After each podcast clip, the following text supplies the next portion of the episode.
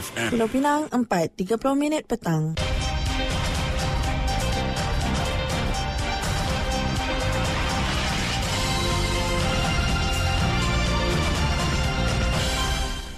Warta Mutiara bersama-sama alias Syed Rahim. Assalamualaikum, salam Malaysia Madani. Polis Pulau Pinang berjaya melumpuhkan satu sindiket pemalsuan dokumen dengan menahan dua lelaki dan seorang wanita warga tempatan serta sebelas warga Myanmar. Ia adalah hasil 16 serbuan berasingan di Pulau Pinang hingga ke Perlis.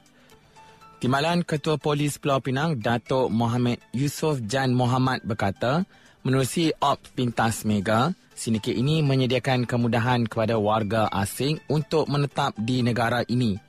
Antara yang dirampas ialah peralatan membuat kad dan dokumen palsu, 20 keping kad UNHCR, 2 kad CIDB, 8 keping pas lawatan sementara di Syaki palsu, lesen memandu palsu dan 6 buah kenderaan. Suspek berusia antara 18 hingga 63 tahun dan siasatan awal polis mendapati sindiket ini aktif sejak 2 tahun lalu. Siasatan mendapati setiap pemohon dokumen palsu dikenakan bayaran antara RM150 hingga RM1,000. Kesemua suspek direman selama 28 hari di bawah peruntukan Akta Kesalahan Keselamatan Kurungan Langkah-Langkah Khas 2012 bermula 15 Februari lepas kes disiasat di bawah Seksyen 26A Akta Pemerdagangan Orang dan Anti Penyeludupan Migran Atip SOM 2007 dan jika sabit kesalahan boleh dihukum tempoh penjara tidak melebihi 15 tahun dan denda atau kedua-duanya sekali.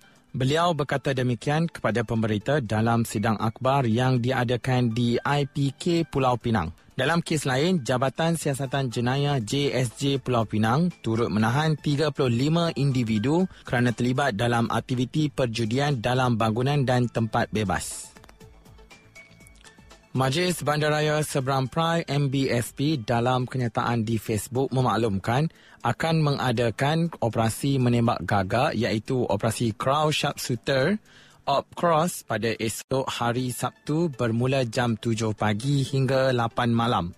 Operasi ini melibatkan seramai 20 orang penembak berlesen yang telah mendapat permit kelulusan daripada Ibu Pejabat Polis Kontijen Pulau Pinang.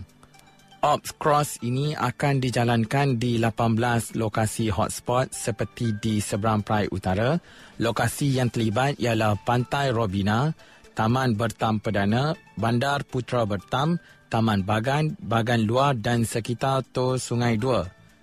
Di seberang Perai Tengah pula, ia melibatkan enam lokasi antaranya Sunway Carnival Mall, Bandar Perda, Taman Indrawasih, Taman Pauh Indah, Taman Kota Permai dan Taman Aston. Manakala enam lagi lokasi di seberang Perai Selatan ialah di IKEA Batu Kawan, Bandar Tasik Mutiara, Taman Berjaya, Taman Kasawari, Jalan Sungai Bakap dan Biram. Bagi tujuan keselamatan awam, MBSP telah menetapkan prosedur operasi standard SOP dan syarat-syarat khusus untuk dipatuhi peserta pada setiap masa. Di samping itu, pasukan-pasukan khas yang terdiri daripada pegawai MBSP dan polis diraja Malaysia akan ditugaskan di lokasi-lokasi yang terlibat bagi memastikan operasi berjalan lancar tanpa sebarang insiden yang tidak diingini. MBSP turut menasihatkan agar penduduk yang tinggal atau berada berhampiran lokasi-lokasi terbabit sentiasa berhati-hati mengambil langkah berjaga-jaga dan mematuhi arahan yang dikeluarkan dari masa ke masa sepanjang waktu operasi. Sebarang pertanyaan, isu atau aduan sepanjang operasi dijalankan boleh diajukan menerusi Jabatan Perkhidmatan Kesihatan di talian 04 5497734 atau 1800886777.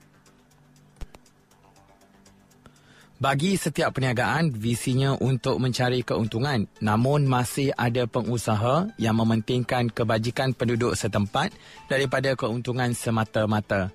Ke arah itu, sebuah kedai makanan menyediakan menu dengan harga rendah di bayan lepas bagi menzahirkan sokongan kepada golongan yang memerlukan. Ia merupakan salah satu cara premis tersebut menunaikan tanggungjawab sosial kepada masyarakat setempat dan pada masa yang sama tidak melupakan golongan B40 ini.